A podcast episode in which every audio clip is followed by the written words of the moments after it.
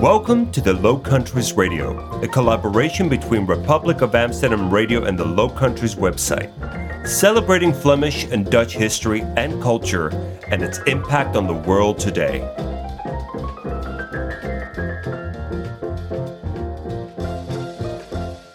Welcome to the Low Countries Radio. Today we have a special version of the show in which we are going to chat with author and academic Christine Kooi.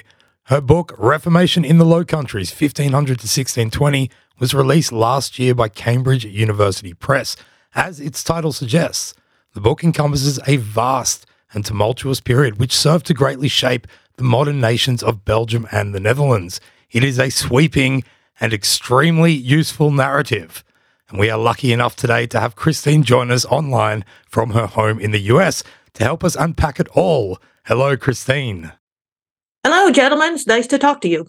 Wonderful to have you here. Thank you very much for joining us. And could you just introduce yourself a little bit? Sure. Uh, my name's Christine Kooi. I am the Price Professor of European History at Louisiana State University in Baton Rouge, Louisiana, in the U.S. Uh, and I specialize, my area of expertise is the Reformation in the Low Countries.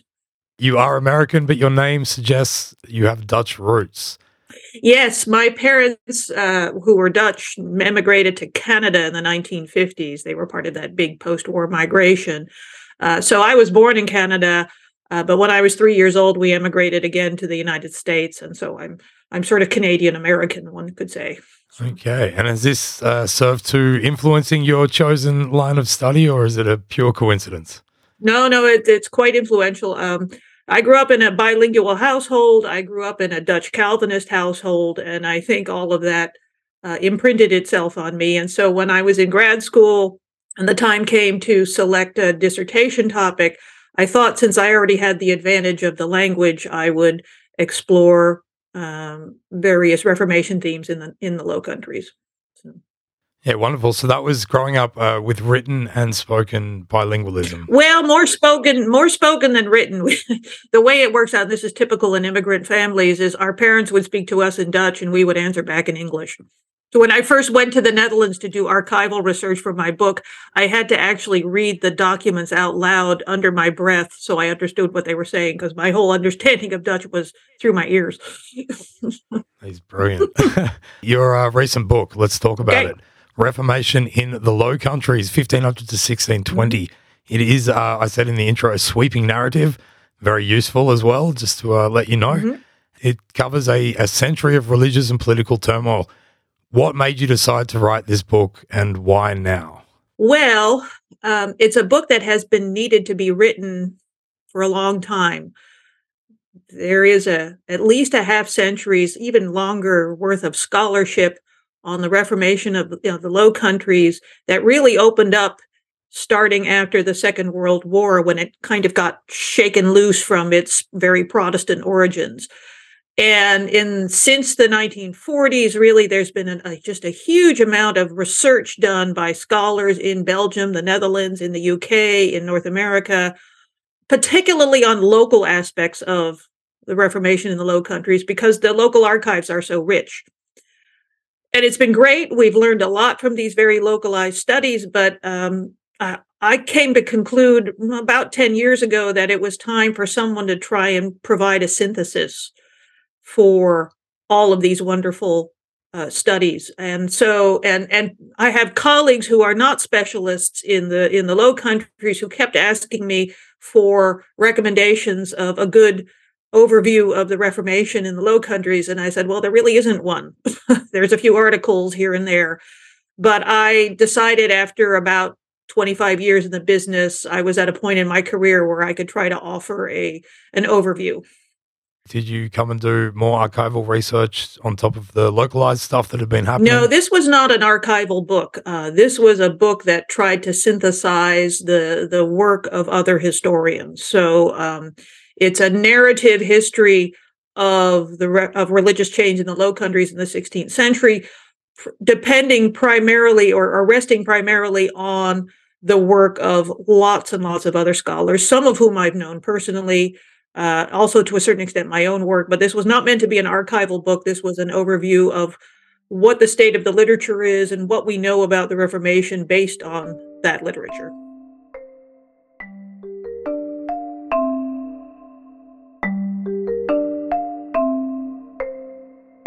Well, let's talk a little bit about the uh, narrative. You start your book uh, referencing the first burning of heretics in the Low Countries in Brussels in July 1523. Right. Can you tell us about those two men a bit and why you chose to begin your book with them? Those two men, uh, um, uh, Johannes van Essen and, and, uh, and the, those two, they were two Augustinian monks, and they were burned. Uh, they were burned at the stake in the Grand Place of Brussels in the 1st of July, 1523, so just over 500 years ago, uh, because they held Lutheran beliefs.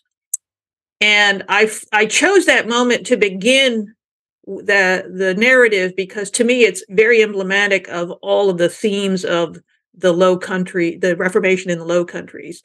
Uh, most especially what was distinctive about it, which was that it, uh, uh religious dissidents endured a great deal of legal persecution um, because of their beliefs. And that started very early on. The Habsburgs already by 1520 are banning Lutheran books.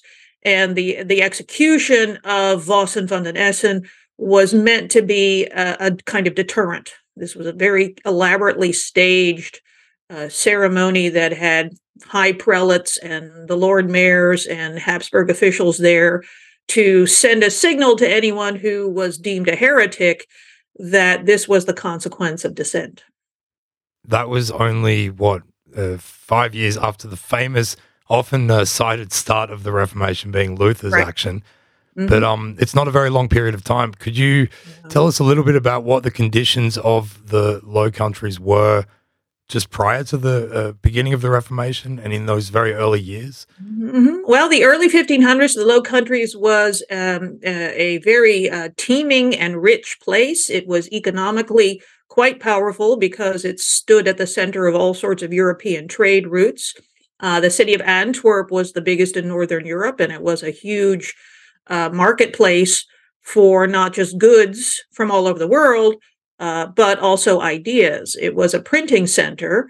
Uh, and so um, it was a hub of uh, of uh, all kinds of interaction. So the Low Countries is relatively highly uh, urbanized compared to the rest of Europe, but it has a kind of double double or split personality because the Western Low Countries, places like Holland and Zeeland, Flanders, Brabant, that's the western urbanized maritime part of the low countries but then you have an eastern low countries that includes places like groningen and uh, all the way down south to to uh, limburg and luxembourg that were much more rural much more agricultural and we see a lot less evidence of uh, of what will eventually become dissenting ideas there. So the Low Country stands at this corner of Europe, this metropolis, really, this very cosmopolitan place, relatively well off, relatively literate too.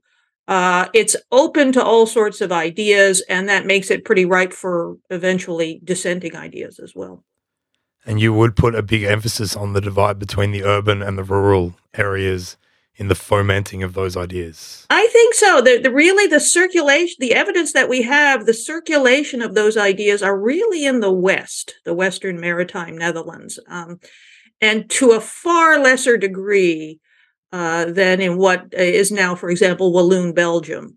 Although places like Tournai uh, in in southern Belgium were hot at the time were hotbeds of religious dissent. So, but in those rural areas, we see less. The Reformation in the Low Countries was very much an urban event, I think. So prior to the Reformation, how were they going about showing their devotion? And let's say we're in the urban areas, in the urban West, mm-hmm. how would that have changed in those early years uh, as these dissonant ideas begin to emerge? Well, there was a very rich late medieval religious culture that existed in the in the Low Countries, just like in the rest of Europe. Um, there's a kind of myth among uh, about the Reformation that it that it was a reaction to a decaying, dying, corrupt church, whereas in fact, all the evidence suggests that that late medieval Catholicism was quite vital. People were avidly participating it. Um, you know, lay people were going on processions. They were going to the sacraments. They were joining confraternities. They were, if they had means, they would endow buildings and chapels. I mean, all the evidence we have points to a very lively religious culture. And that's important because really reformations or religious schisms don't happen when people are indifferent to religion. They happen when people have a stake in it. And so the the very fact that that these these uh, all these Netherlanders in the very early 1500s are avidly, enthusiastically partaking in the religious culture of their time uh, just makes it that much uh, riper for questions that some will start to pose, certainly by, by 1517, 1518, about whether that religious culture could be improved in some way or could do better.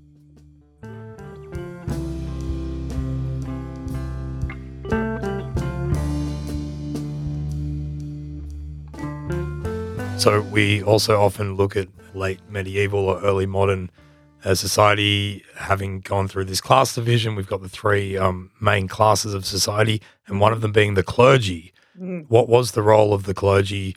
In your book, you say that the levels of devotion and competence varied across the board, mm-hmm. and but there was constantly this thing that they were a privileged caste, and yes. so open to suspicion. And uh, could you, mm-hmm. could you just talk a little bit about that? How, how complaints against the clergy worked, what their roles were, mm-hmm. These sort of things? Sure. Well, the clergy, you know, in, in traditional late medieval society, the clergy are referred to as the first estate, those who pray. And their task in um, late medieval society uh, is indeed to pray for the souls of Christendom. Um, and they are the religious professionals. They have a special ordained status which means that they are the only ones allowed to celebrate the sacraments of the church. And the sacraments are the principal means by which God's grace is conveyed according to the church's teaching. So they have that special status and that special privilege to begin with. Now, with that ordained status came all kinds of legal privileges uh, for clergy as well. They were often exempt from paying certain kinds of taxes. Uh, there were certain monasteries that had rights and privileges to, for example, brew beer. Uh, the the clergy, if they if they were accused of crimes, uh, would be tried in their own church courts rather than in the the civic courts of of a secular society. So, they are a privileged group, but they're also a very necessary group for the whole system to work. Um, and I think it was the the you know the privilege of the clergy um, is one of the things that ultimately, at least the Protestants, start to attack. Uh, that that this that this privilege uh, was in fact a an obstacle, or was becoming an obstacle, at least in the minds of some very serious Christians, to their devotion to God. So.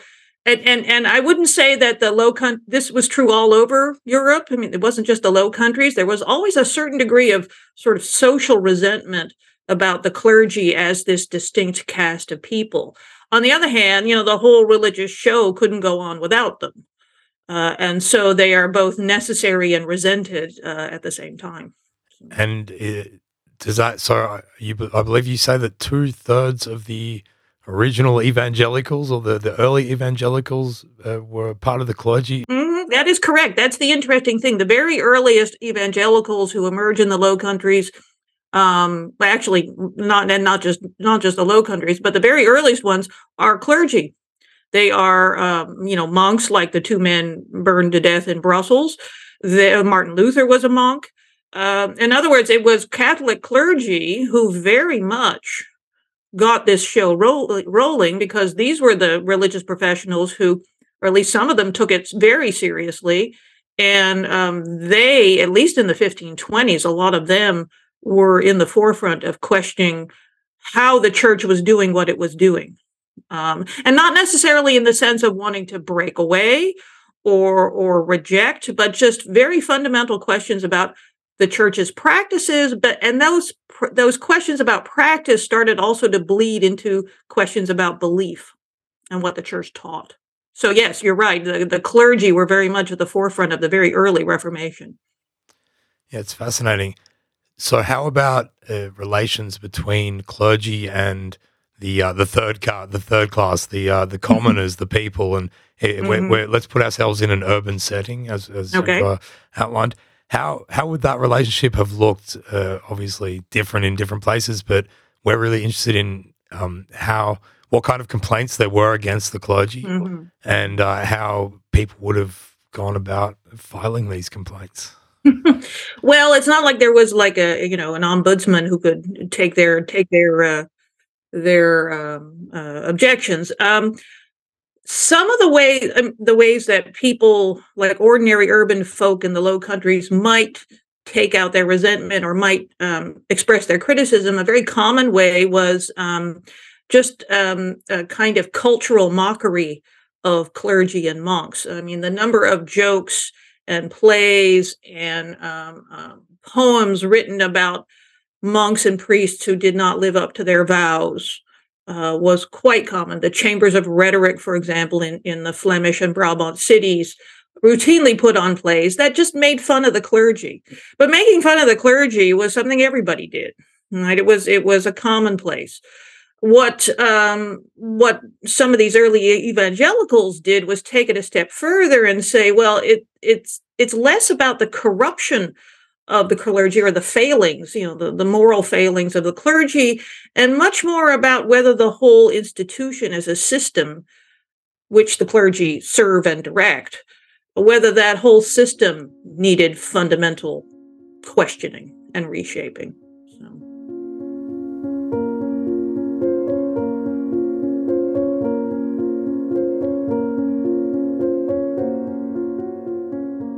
So what was it about the Low Countries at that time that allowed this to catch fire as it did? Well, that's a good question. And you know, in, in the Reformation only succeeds ultimately where where political authorities support it.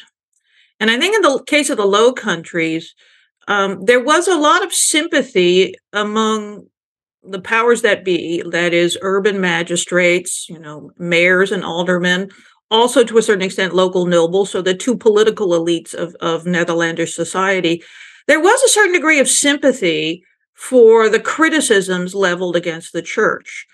Uh, and um, that sympathy got manifested early on. I mean, it, it, and the Antwerp magistrates, for example, tended to just put a take take a blind eye to whatever kinds of dissenting groups were meeting in their city, and there were even a few magistrates who who actively supported it. So in the case of the Low Countries, there was already this kind of pre-built-in sympathy towards the the notion of reform that that the church could do better.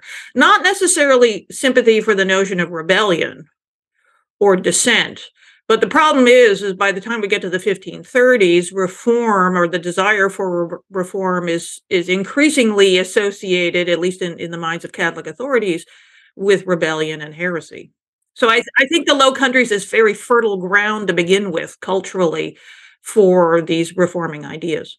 Yeah, and to uh, become, as as you uh, explained, what German historians were calling a Wildwuchs. Yeah, yeah, yeah. You know that that's that's a concept uh, uh, first developed by uh, several a couple of German historians. This Wildwuchs is a German phrase for a sort of wild growth, and uh, what we see happening in the 1520s and then in the 1530s, mostly in the Holy Roman Empire and Switzerland, but also to a certain extent in the Low Countries, is this rather explosive um, growth uh, and and circulation of what were becoming increasingly radical dissenting ideas.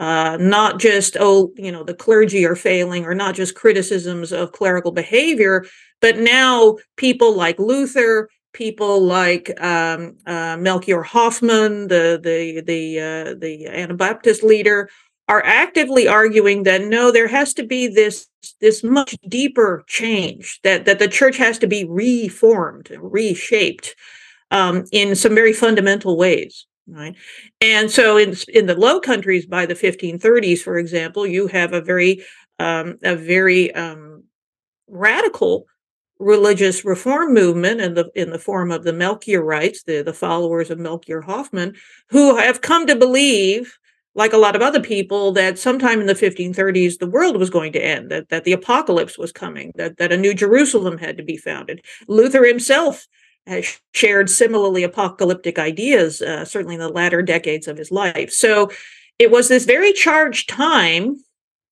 where all sorts of ideas are brooded about about what exactly it means to be a Christian. Um, and people are listening to preachers, they're listening to prophets, and then authorities in turn are reacting to what they see as very dangerous dissent. Um, but you get this growth uh, fueled partly by the printing press, but also by a lot of itinerant preachers who all come to believe that, well, something's going to happen and we need to we need to bring about a fundamental reformation of, of not just the church, but now society as well. So that uh, apocalyptic belief coupled with the clergy being exposed a little bit and uh, mm-hmm. ordinary people able to say that, you know, I am a priest. Right. Is, is that what you're talking about? That was happening. Yeah, well, there, there's kind. I, cert, I certainly think in the case of Luther and, and these radicals by the 1520s and 30s, there's a, a rebellion against the first estate. That is um, a, a rebellion against what was seen as the the the too great authority of the clergy that that that this and, and the criticism was what that was that this privileged caste of people is now standing between Christians and God, Christian souls and God, rather than being the conduit the uh, to between or the the intermediary between uh, God and and Christians that the church taught they were. Right. So so this yeah this attack on the clergy is in, some ways the early Reformation can be seen as a kind of rebellion against the first estate and its power. I mean, that's, so then you have phrases like the priesthood of all believers, right? And you have uh, Anabaptist movements that do away with clergy entirely and effectively say everybody is a prophet, or at least every man is a prophet.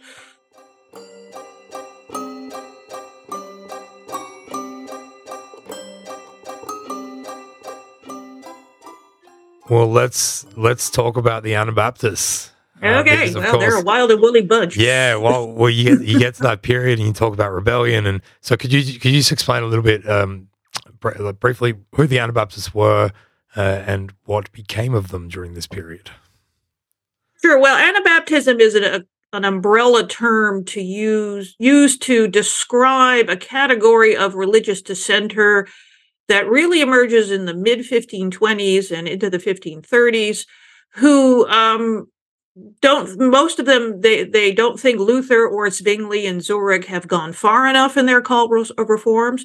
These are people who are characterized by a fairly extreme biblicism. Uh, that is, they take the Bible very seriously, but also in many cases very literally. So, for example, uh, a very common belief among the different Anabaptist groups was that uh, a, a person must be baptized as a Christian as an adult because nowhere in the Bible is a child baptized. Right, infant baptism was a very common practice from the early church onwards. Um, and for these guys to go around saying, well, no, you have to be b- baptized as a believer rather than as an unknowing infant, um, that rattled a lot of cages. So that was part of it. But again, there, there's a sort of extreme diversity among these groups. A lot of them believe that, for example, that they uh, because Jesus says at one point in the Gospel of Matthew, don't swear by anything on heaven or in earth, that they should not take oaths. Uh, becomes one of their practices, which is also very radical in a society, the 16th century, that was very dependent on oath taking uh, for its kind of social uh, and legal um, um, traffic. So there, and then um, you know things like um, a lot of them were pacifists, not all of them. Uh, but some of them were pacifists. Uh, a lot of them believed that uh, uh that uh, Christians should not hold any kind of public office. Right. so they were very radical in their beliefs. Again, they did away with clergy. They did away with liturgy. Um, they preached from the Bible. They they had prophets that um, that they they followed, um, and they preached a kind of radical equality among Christian souls that a lot most contemporaries found quite unsettling, including the more mainstream Protestant uh, uh, reformers, uh, as well, of course, uh, as the Catholic authorities. Uh, you make it very clear from early on that we um, we shouldn't ever look at this as unified groups doing any one mm-hmm. thing, and yet we talk about the Anabaptists like like this. They gained a confessional identity over time or would you say that they always remained quite yeah, disparate? They they do eventually because you know in the fifteen in the in fifteen thirty four and thirty five uh, a, a Melchiorite group t- take over the city of Münster in in in the eastern, in what's now Western Germany, uh, then part of the Holy Roman Empire. And um, they tried to create a lot of the leaders of that group were Dutch, and try, they tried to create a theocracy out of Münster, the famous Anabaptist kingdom. Uh, that uh, well was eventually conquered by a combination of actually Catholic and Lutheran troops, um, and Münster was routinely held up by all sides, all non-Anabaptist sides, as well this is the, these are the wages of heresy. This is what happens when you know you get this extreme radical communist polygamist all the all the bad things uh, happen in Münster so what happens in the second half of the, the 1530s and into the 1540s after Münster is that the various Anabaptist movements, and you're right, there's a great diversity among them, they start to go underground. They get quieter. A lot of them lose their militancy. Um, they lose a lot of their social agenda in some ways as well. And the best example of that evolution is a person like Menno Simons, who um, was uh, uh, an Anabaptist leader who in the 1540s proposed a kind of uh, uh, Anabaptism, often referred to as Mennonite, or um, uh, the Doopsgezinde uh, stream, that argued for rather than this kind of aggressive stance in the world, true Christian believers should take a more passive, self segregating role. And so Menno Simons and the Mennonites and the Doopsgezinde, but certainly by the 1540s and 1550s and 1560s, um, develop a, a, kind of character, a kind of confessional character that um, is is more quietist, um, is not interested in social revolution, but also tries to segregate believers from uh, from uh, what they see as an excessively sinful world. Material, um, material, right? Sin. And and they are heavily persecuted by the Habsburg authorities, and so they end up creating a, a martyr, martyrological tradition for themselves uh, that uh, um, um, reinforces their sense of identity. They come up with their own Bible translation as well. In other words, they start doing things that start to separate them, you know, that, that create boundaries between them and other types of Christians, right? And that's what's happening in, in, in the second half of the 16th century is this kind of overall um, um, effort to draw more boundaries between different groups of believers. Okay. Uh, and in early days, it seems that the Anabaptist movement was very concentrated on this sort of middle artisanal class of people in the cities. Did that remain the case, or did it change as well? Um, no, I th- well, you know, it's it's interesting because later Mennonitism, if you go into the, for example, into the period of the Dutch Republic, uh, Mennonites were often quite well-to-do people. Uh, it seems to have started with an appeal to sort of artisanal classes, laboring classes, um, you know, the working urban classes. Um, but over time, Mennonitism seems to have spread its reach uh, in sort of all social groups. Because while the Munster um, uprising was happening, there were, of course, other uprisings in the Low Countries, in different cities. Right, right, yeah. In you have Mennonites in Amsterdam running amok. Uh, there's there's a rebellion in Oldenzaal. So yeah. Yeah, and I'm really curious how we should, uh, if we can imagine this, how we should, if it's the thousands of people that I've seen some projections or some estimates. There were there were literally thousands of uh, Anabaptist Mennonite, or not yet Mennonites, uh, Anabaptists in different towns in in Dutch cities discussing. Mm-hmm. how should we look at that? Should we look at it as rebellion, or again as this impassioned? Uh, belief in in the uh, the religion, the religious side of it? You know, I think it's both and. That is, yes, it's very fiery, passionate faith, but it tends to be coupled with a belief that it's not just enough to reform the inner person or the reform the individual sinner, but the whole thing has to be um, turned upside down effectively. Again, that, that revolutionary fervor dies down after Munster uh, is uh, happens, but at least in the the or, you know between 1530 and say 1540, um, there is a very strong kind of radicalism within uh, within the Melchiorite Hoffmanite um, uh, Anabaptism.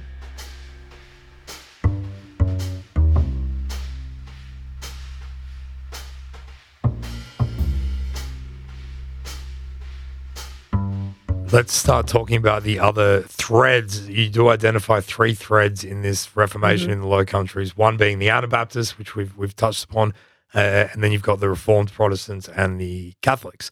Um, mm-hmm. Let's talk about the Reformed because often people talk about Protestants, they're thinking of Lutherans or they think just of mm-hmm. Luther, but Reformed Protestants uh, is a different tract. Could you tell us the key differences uh, between the two sure. in doctrine and otherwise?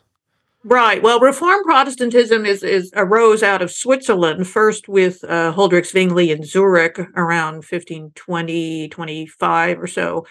Um, and then uh, and and also it included uh, figures like Martin Bucer in Strasbourg, and then a generation later, of course, it gets most famously associated with John Calvin, uh, the French uh, uh, reformer who winds up uh, in Geneva, and the in some ways the, the, the differences between Lutheran and Reformed Protestantisms are not particularly vast. Um, but there was one very strong dis, uh, doctrinal sticking point was, and that was how to interpret the Eucharist, that is the sacrament of the Mass, um, where Luther uh, and the Lutherans uh, retained, in some ways, the some Catholics el- Catholic elements about the whether Christ, the body of Christ, and the blood of Christ were actually present, uh, corporeally present in the elements of the Mass, that is the bread and the wine. Um, and uh, Luther, being the good Catholic that he was, um, or at least started as, um, wanted to retain that sense of what was called the real presence in his understanding of how how the Eucharist or what became known as the Lord's Supper uh, was celebrated. Whereas um, Zwingli and Calvin and the Reformed tradition saw in the the Eucharist uh, a much more symbolic moment that that no Christ is not corporeally present when the Eucharist is celebrated, but he may well be spiritually present. Uh, so, um, and that's the big doctrinal difference. There are also differences in in sort of style and liturgy. Um, the Reformed tradition tends to be uh, much more sober in its liturgy. Uh, they get rid of a lot of imagery in churches, whereas Luther had little difficulty, had, didn't mind images in churches because he thought they were didactic and, and educative. Um, so, in a sense, what's happening is the Reformed tradition goes a little further um, in in streamlining, in changing the physical ways in which Christians worshipped. Also, I would say the Reformed tradition centers preaching and and you know sermons and the preaching of of uh, the Bible much more centrally in its liturgy than, than the Lutherans did originally. So it's there are differences of degree, I would say, and and I think you know that and and again uh, one particular sticking point on theology, which is how do we understand the Eucharist uh, as well, which we we won't go into too deeply. No, here, so. let's not. let's, it's let's it's not. complicated. It's interesting to me that the the the present day Protestant Church uh, uh, in the Netherlands, the PKN, is actually, among other things, a fusion of of uh, Reformed and Lutheran. It's with it, clearly those differences have been resolved a bit. Thankfully.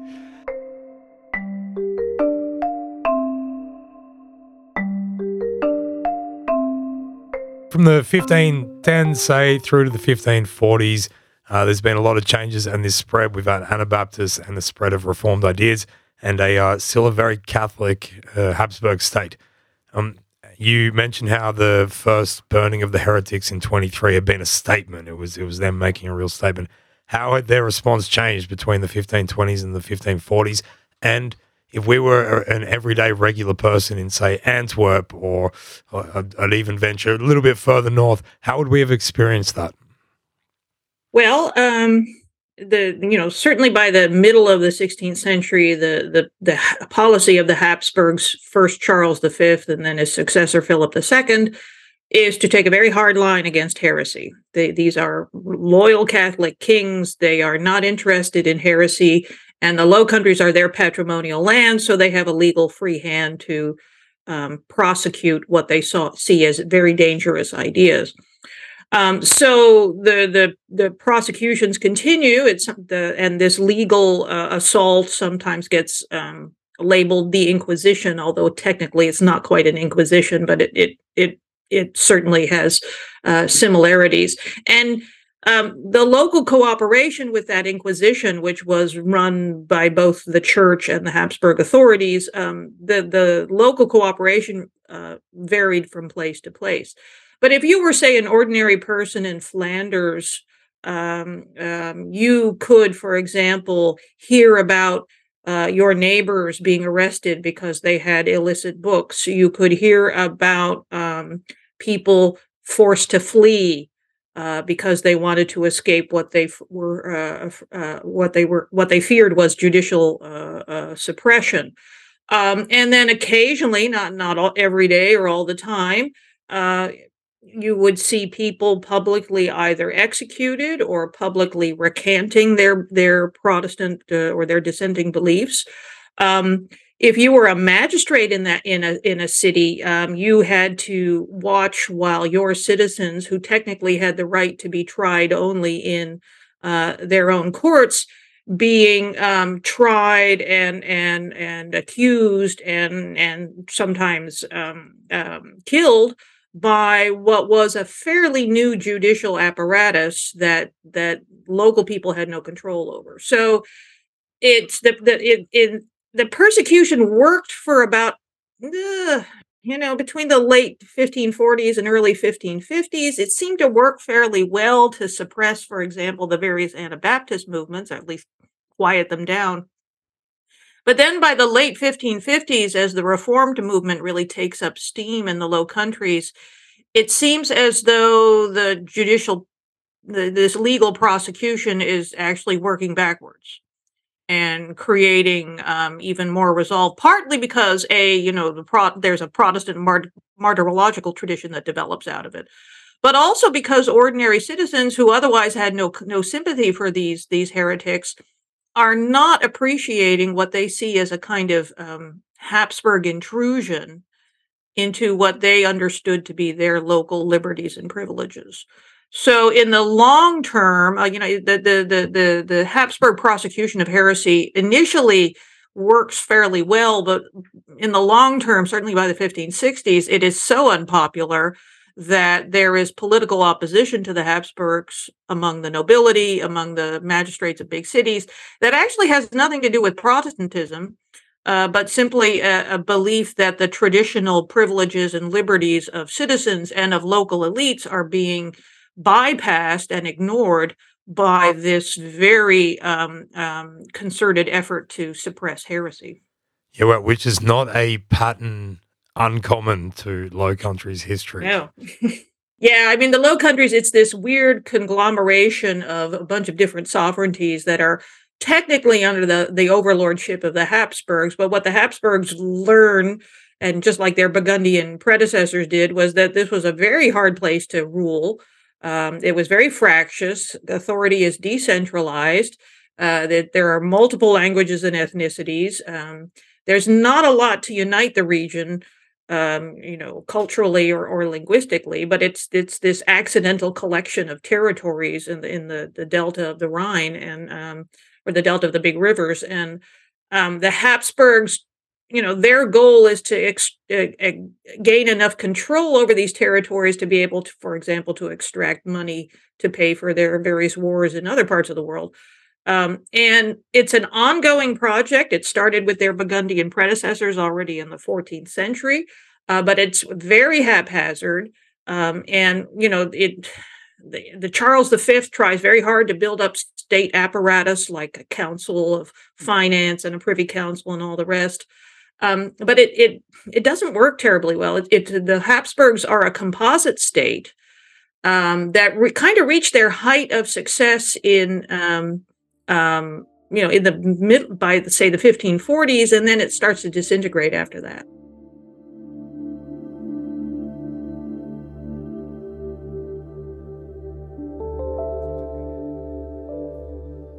Well, uh, let's talk a little bit about the Catholic Church during all this because okay. uh, uh, we know, well, you've gone into a bit how the Habsburgs reacted. What changes started to take place with the Catholic Church in that first four decades, three or four decades mm-hmm. of the Reformation? Right. Well, um, you know, I often people ask. You know, I got some uh, some questioning when I when this book came out. Why are you talking about Catholics? I said, well, Reformation. You know, religious change is something that affects the Catholic Church too. You know, the overwhelming majority of Netherlanders and Europeans, for that matter, stay with the Catholic Church, right? But uh, and so we have to consider them, and and the Catholic Church. You have to understand, you know, since its beginnings, you know, has had a long tradition throughout the Middle Ages of reforming itself, right? Sometimes in some periods more successfully than others. I think what happens in certainly in the church in the Low Countries in the in the middle of the 16th century is that they realize just how much uh, there is a kind of popular sentiment, popular support for religious change.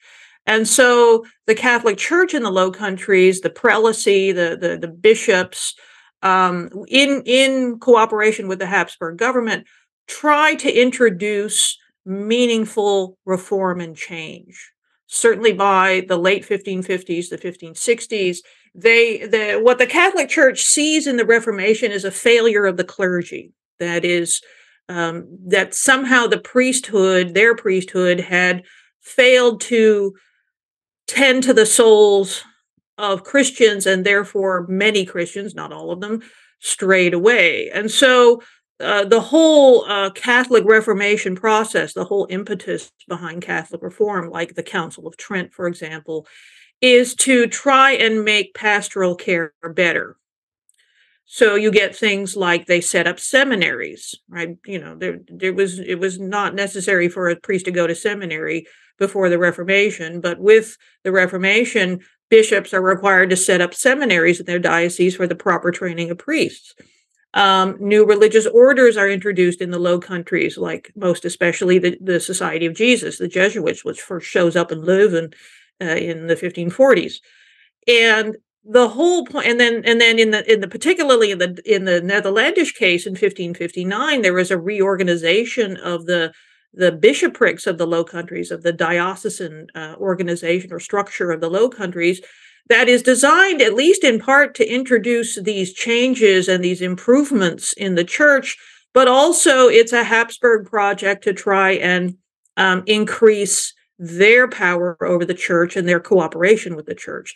So it's not like the Catholic Church is standing idle um, and and watching all this happen. They are working very hard in in in various institutional ways to um, to bring about the reform of the church. But you know, the, the problem for their from their point of view is that some folks have, you know, some people have already been lost to what they understand to be heresy. Mm. Uh, but the other challenge is to, you know, make sure that those who are re- loyal and remain will will continue to do so. I mean, it's a very new problem in some ways. Uh, for the Catholic Church. I mean, it's dealt with heresy before, but never quite with such successful heresy, at least not in a long time.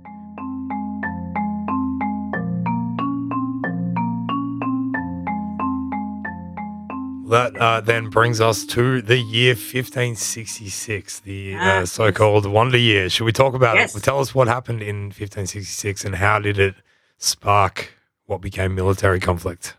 In April of 1566, uh, the very heavy handedness of the Inquisition, of the legal prosecution of dissenters, prompts or causes some some members of the Netherlandish gentry, um, not the top nobles, but the sort of second rank ones, to issue a, issue a formal protest to Margaret of Parma, who is the governor general of the Low Countries, effectively the regent for um, uh, her half brother Philip II. And uh, those nobles, uh, some of whom are Protestant, but some of whom are not, um, are presenting a petition, and basically a protest saying this Inquisition, as they called it, is destroying the country. It's alienating the people. It's causing um, disruption, and it it needs to needs to come to an end. So this particular issue uh, aspect of of Habsburg religious policy is what, what sparks um, the whole the whole thing. So Margaret of Parma effectively suspends some of the legal prosecution and allows or at least maybe not allow uh, not not actively allow, but allow it certainly allows um, Protestant groups to start meeting and worshiping more openly. And the reform movement, which by 1566 is certainly the most dynamic of all of uh, the dissenting movements in the Low Countries, takes that opportunity and runs with it. They um, they um, demand in various localities the right to worship openly. In some cases, in some cities, for example, in Flanders, they uh, ask for a building where they can start to worship. In other words, there's fairly open worship going on, and some of that worship is also happening out in the countryside, uh, in outside of city gates, where you have these mass hedge preachings where some reform pra- uh, uh, pastor preaches to 5,000 people at a time, you know, outside the gates of Antwerp. Um, you start to see more and more reformed Netherlanders become very emboldened by what they see as a kind of freeing of, of uh, the legal circumstances to start worshiping pretty openly.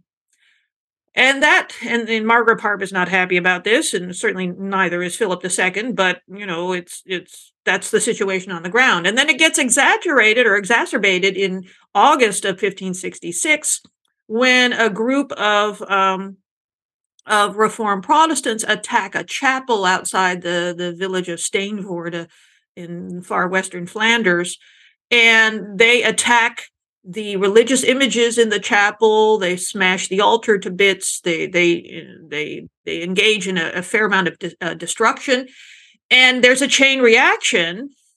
And for about the next two months, this iconoclastic fury, what the Dutch refer, what's in Dutch called the Beeldenstorm, um, spreads through virtually the whole Low Countries, right? from from West Flanders up to Groningen, uh, from Maastricht to Amsterdam. And it's this wave of violence um, against churches, not so much violence against clergy, which is interesting, but violence against images in churches, whether those were altarpieces or statuary or elaborate candelabras. Now, it varied from place to place. In some places, it was clearly a kind of organized thing.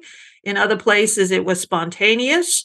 Uh, in some places, it happened with the connivance of local authorities or local militias, but in other cases, it didn't. And then there are whole regions that avoid it entirely, like uh, Brussels never has a has a, a, destruction of images, nor does Leuven. So it varied from place to place, but it was deeply shocking to contemporaries because it was this attack on the churches, right? Um, you know, people are throwing their shoes at statues of saints, and they're they're uh, they're drinking the sacramental wine. I mean, it, there's mockery and desecration everywhere. It's it's really deeply shocking to contemporaries.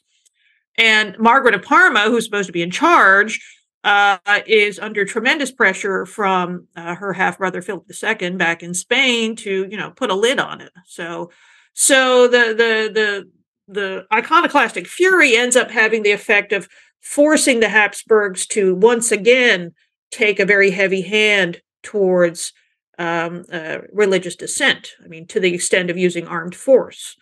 Uh, and so that by 1567, for example, within half a year of the of the the iconoclastic fury of the Wonder Year, um, our Margaret of Parma is sending troops to places like Valenciennes and Tournai and uh, Antwerp, and uh, forcing, trying to suppress the rebellion. And that's when war breaks out.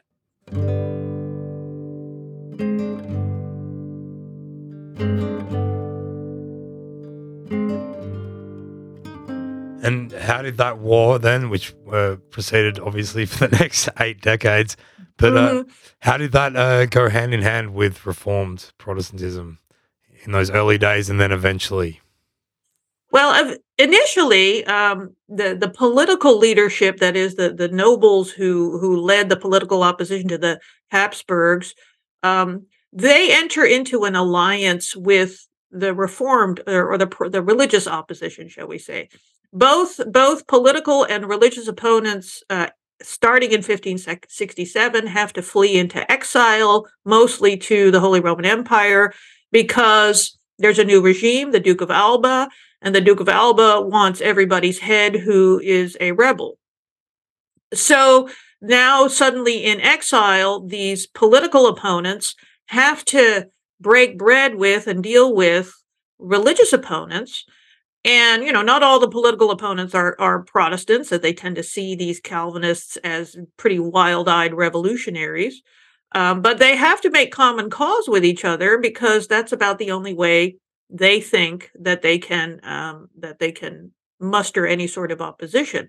And at the head of all of this, trying to orchestrate it all, is poor William of Orange, who um, is you know was raised a Lutheran and then became a Catholic so he could become the leading noble of the Low Countries. And um, he you know he, his own personal religious convictions are fairly lukewarm and open-minded. But here he is trying to negotiate and navigate uh, what was a really contentious uh, coalition of opponents to the to the uh, to the Habsburg regime. But they do make common cause with each other. And then in 1572, more or less accidentally, uh, some rebel troops gain a toho, toehold in Holland uh, and then Zeeland. And then suddenly, well, not suddenly, but when when rebels take over parts of the country, then uh, Reformed Protestants follow them and start instituting religious change. So it's it's a tangled relationship because the the political opposition is made up of both Protestants and Catholics, whereas the religious opposition is f- virulently anti-Catholic um, and wants to see not just simply get let's get rid of the Habsburgs or let's you know get rid of the Habsburg yoke, but let's get rid of the Catholic Church as well right? And that that makes for a very uneasy coalition that eventually, by the 50, late 1570s, breaks down. Yeah, just cannot sustain that. Um, well, especially with, yeah. with William William the Silent having, like you said, raised Lutheran, converted Catholicism. Mm-hmm. Also, uh, well, lukewarm, I think, is how you put his uh, yeah. his religious uh, beliefs. How, how did that and his sense of a freedom of conscience? How did that go into sh- shaping these early stages of the Netherlandish state, uh, becoming multi-confessional, which it, which it ultimately yeah. did. Well, I I wouldn't describe that to William of Orange more specifically, but I think instead what certainly by the time we get to the an independent Dutch Republic in the 1580s, there is a um, there is a widespread kind of assumption about freedom of conscience. And, and to a certain extent, yes, William of Orange inspired it because he tried very hard to broker various religious peaces uh, in the, the, the regions that he conquered so that Protestants and Catholics could worship side by side. And those don't work because the Protestants absolutely insist on taking over all the mm. all the public religious space. Um, but I think part of one of the reasons why we have a kind of multi confessional society where freedom of conscience is actually more or less enshrined in law in the Dutch Republic is precisely because of the experiences of the 16th century with persecution, uh, with war.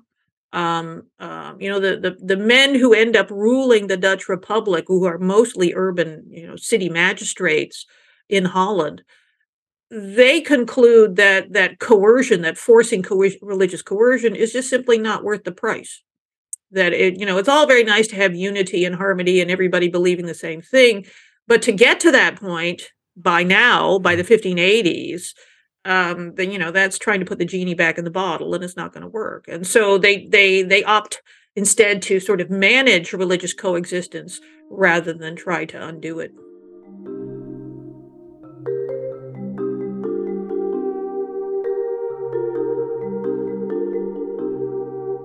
So by the time we get to the 1580s, uh, we have uh, different confessionals in uh, across the Low Countries, but um, Protestants and rebels are starting to make a, a, bit more of an impact. And the Spanish, of course, uh, reconquer parts mm-hmm. of the the southern Low Countries in the 1580s. Right. Can you talk about how this changed the demographics and the, the structure of things a little bit?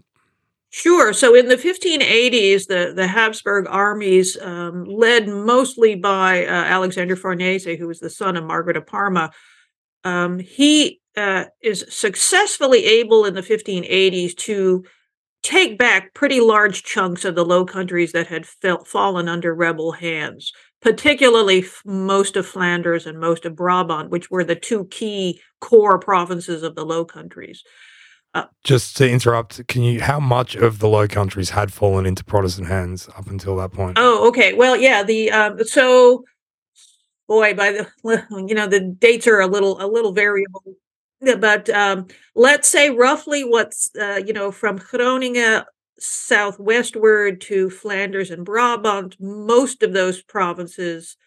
So, sort of the the what, what would you call it? The, the the northwestern half of the Low Countries had come under some degree of rebel control. Right? That was still pretty shaky and wobbly, but you know that wasn't going to stop the the Protestants from trying to introduce Reformation. What happens in the 1580s is Alexander Farnese uh, successfully re- leads the reconquest of Brabant and Flanders. Uh, that that's really his big achievement. So, and thereby, in the long term, creating what becomes known as the Kingdom of Belgium. Yeah, and so that's the uh, that's the divide that we still live with today, and and the yeah. the immediate effects of that and the long term effects. Could you go into a little bit? Well, the immediate effect was, uh, you know, so in 1585, Farnese reconquers Antwerp, which had been in rebel hands, and this kind of capstones a triumphant uh, Reconquista by the Habsburgs. And um, there are lots of Protestants still living in Flanders and Brabant um, when when it goes back under Habsburg control. And ultimately, what Farnese and the Habsburg government tells these people is either you convert to Catholicism or you leave. And about 150,000 people uh, opt to leave. That is, they migrate from the southern Netherlands, mostly to the north, to the what's what will become the Dutch Republic. Some of them go to England, some of them go to the Holy Roman Empire. Most of them are Protestants, but not necessarily all. A lot of them are economic migrants who just want to get away from the war uh, as well. But there's this massive shift of population, and a lot of those people took, you know, their capital, their talent, their labor with them and they are fully installed in the cities of the Dutch Republic, especially in Holland and Zeeland and Utrecht, uh, where they contribute to this this enormous economic flowering that, of course, um, uh, the, the Dutch Republic will enjoy uh, in the 17th century. So it's a big change, but also the more obvious, and there'll be, you know, more decades worth of fighting, but ultimately the frontier is pretty well established. And so, you know, the the the sort of long, big long term result is that there are two states. There is the Habsburger or Archducal Netherlands in the south, um, and there is this new state, the Dutch Republic. And that's novel about the Reformation in the Low Countries. Nowhere else does it change the political map of Europe. Right? It creates a, an entirely new country.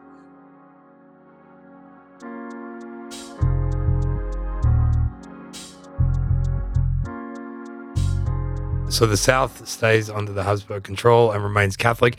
Um, or it's made it's remade Catholic. Let's put it that way. I mean, it's yeah. And and uh, despite the over hundred thousand people who leave, were there people who remained behind? And I think the term that used is Nicodemism. So could you explain that a little bit? And if there were people that stayed? Yeah.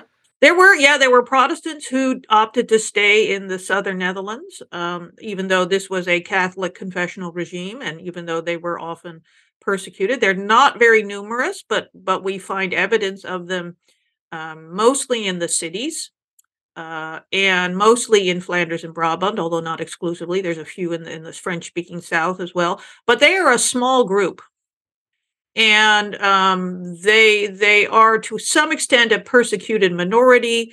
And they they you know they they kind of retreat into their own communities. Uh, so so that one could arguably say well the southern netherlands really is a, a very successfully re-catholicized country. I mean there there are you know handfuls of protestants here and there but they they are not a big group. Um, uh, in some ways reformation catholic reformation really succeeds in the south and how did that take place? The the Catholic uh, Reformation. What was the process of that in the South? Um, what, what did it look like? Well, it was a it was a combination of efforts by ordinary lay Catholics, the Church, the Catholic Church, uh, but also the Habsburg government, the Archdukes Albert and Isabella, who ruled the Low Countries, uh, the, the who ruled the Southern Netherlands um, on behalf of the uh, Philip III um, they the three of them worked in concert these three different groups worked in concert with each other to try and re-catholicize the low countries. And part of it you know the motivation for that partly is a big chunk of it is just people wanted to get back to normal lives right? The 1570s and 1580s it'd been nothing but warfare and most of that fighting was in flanders and brabant And so part of it is just a desire among ordinary people to say, okay, we've had enough. We've had enough conflict. We are loyal to the church, and so we are going to uh, we are going to build the build the church back. But this this required a lot of work because buildings are destroyed, churches are destroyed, monasteries are destroyed. So the church has to and, and the Habsburg government have to work together to try and subsidize the rebuilding of parishes. Uh, they introduce new religious orders. The Jesuits are there, the Capuchins. Um, there, in other words, there's this this effort that's very collective. It's not just simply the Habsburgs imposing this from above. There's ordinary lay Catholics are saying, "Let us restore our country. Let us restore the church. Let us restore our spiritual fabric." And so it it was partly it was just sheer physical construction um, it's very uh, conscientious bishops trying to find the right people to become clergy. It's uh, religious orders like the Jesuits who are actively encouraging local lay Catholics to express their devotion. Right. In other words, it's kind of an effort to go back to that early 16th century Catholicism that had been so vibrant and so lively, but now in slightly newer bottles, shall we say, of of where okay we've learned the lesson that if we don't do this right what we get is rebellion. Right? So it's it's it's a process that everybody really in the south is involved in. Well and it seems to have been quite effective. Mm. so could you then because um, we're going to look at the north in a second but okay. uh, that was very disparate lots of different groups. We're going right. to talk about that. They had the background of the unified church and empire in this effort in the south. Did that help that they could actually get everyone on the same page, so to speak. Sure, sure. Oh yeah, because the the the the, the leadership of the Southern Netherlands, this archducal government, the Habsburg government, deliberately embarked on a on a, on a policy of recatholicization. Right. In other words, this they choose for the Catholic confession. Right. And so the Southern or Archducal Netherlands can be seen as as a, a confessional state where uh, political authorities and church authorities work very closely with each other to make sure that there's more or less spiritual uniformity. Right. So yeah, no, this is deliberate policy, but again, also with the pretty enthusiastic uh, participation of normal people on the ground too. Right. It, it's you know people want an end to war. Um, and and you know and and again most netherlanders are you know they don't become heretics you know they don't become protestants and you know it's it's it's almost as if the silent majority gets to work in the southern netherlands and says okay let's let's you know recatholicize and reestablish our spiritual identity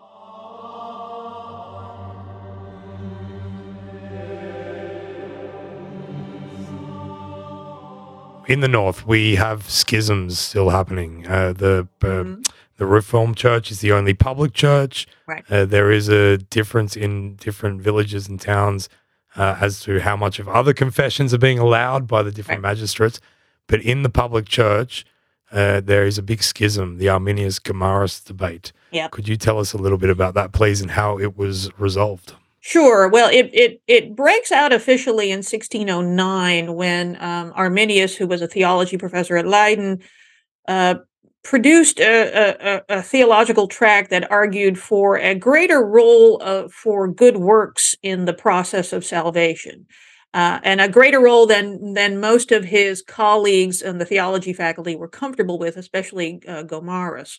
And so you get this this theological um, schism or this theological conflict uh, in the University of Leiden. It starts out as this kind of ivory tower um, um, debate but it very quickly spills into wider social and political debates about how to prosecute the war against the Habsburgs.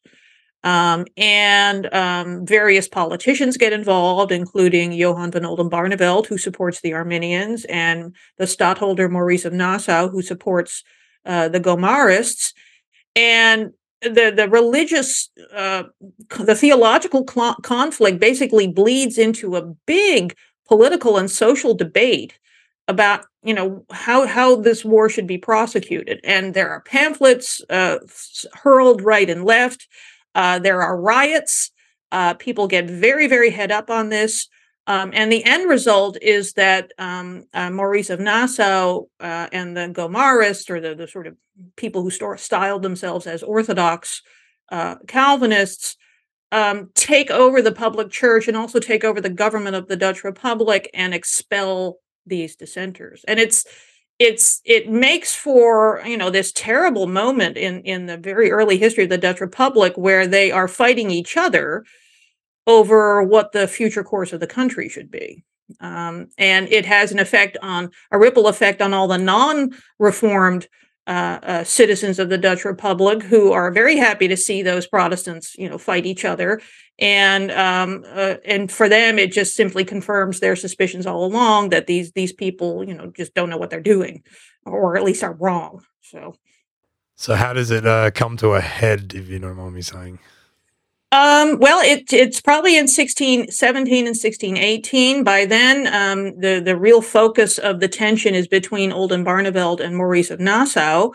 Um, and uh, Oldenbarneveld is basically the head, the, you might say the prime minister of, of Holland. He's the, the, the, the lands advocate. And he tries very hard to put together a coalition of Holland uh, politicians that will be able to resist Maurice's um, efforts to gain more power.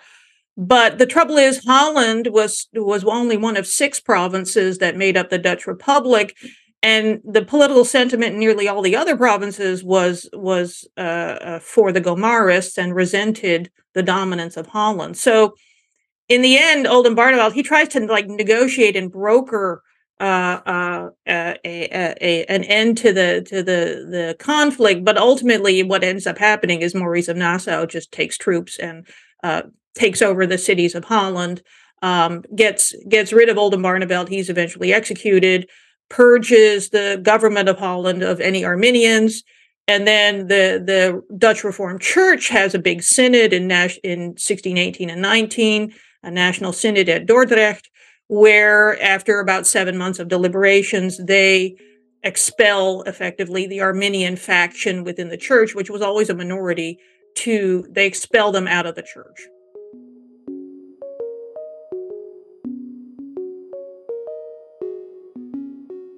We are running out of time, so I'm just going to uh, ask uh, one okay. more question. This was a huge, huge process of development for both the Netherlands and, and Belgium today. Uh, why does it still matter for us today? So, a lot of people in these countries don't identify with theological aspects uh, of it. When we talk about the Eucharistic uh, squabbles, it's very hard to connect to for a lot. But c- can you tell us why why it matters for us today? Well, I mean, there. I often say, you know, if there were no Reformation in the Low Countries, there would be no modern states of the Netherlands and Belgium.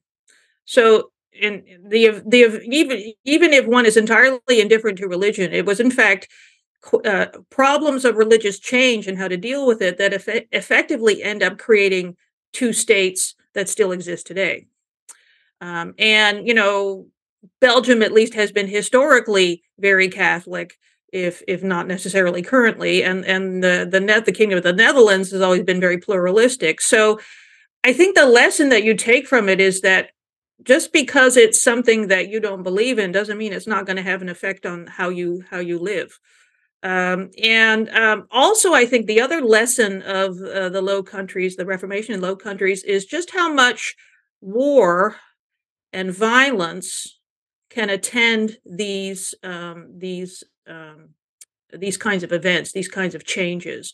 I mean, you know, religious war, you know, we all like to think of that as something, you know, back from, you know, 300 years ago, but we we still continue to see the power of ideas uh, and ideologies in conflicts today, right? And and some of those ideas are religious or theological. So I think it's good for um, you know uh, uh, for states to understand what their origins are. In some ways, you know, the Netherlands and Belgium, the, these modern states are they're accidental. Right? They were created out of a particular peculiar set of historical circumstances, um, and it's good to for anyone to remember or to at least know what the circumstances were uh, behind that. You know, I mean, again, these are fully secular societies, and so they're they're not going to have religious debates. Although I would argue that some of the sort of present day uh, public discussion about uh, a Muslim minority, for example, in these in both Belgium and the Netherlands, uh, you can hear echoes of that uh, in, in, in the religious debates of the 16th century. So, yeah, the place of belief in a society is actually, um, I think, greater than sometimes is given uh, given cred- credence to. And it doesn't necessarily mean, mean religious belief so much, perhaps, as um, you know, a set of ideas that you believe very strongly in. Ideas have great power, um, and and they for good and for ill, I would say. Beautifully put. Christine Kooi, thank you so much. Uh, your book has uh, helped us a lot and will remain a valuable resource for us as we carry on uh, with our work. And we just want to thank you for joining us here today. You know, you are most welcome, and thank you very much for hosting me. I always like the opportunity to be able to talk about this. Do you want to know more about Flemish and Dutch history and culture? visit www.the-low-countries.com. This podcast is made by Republic of Amsterdam Radio.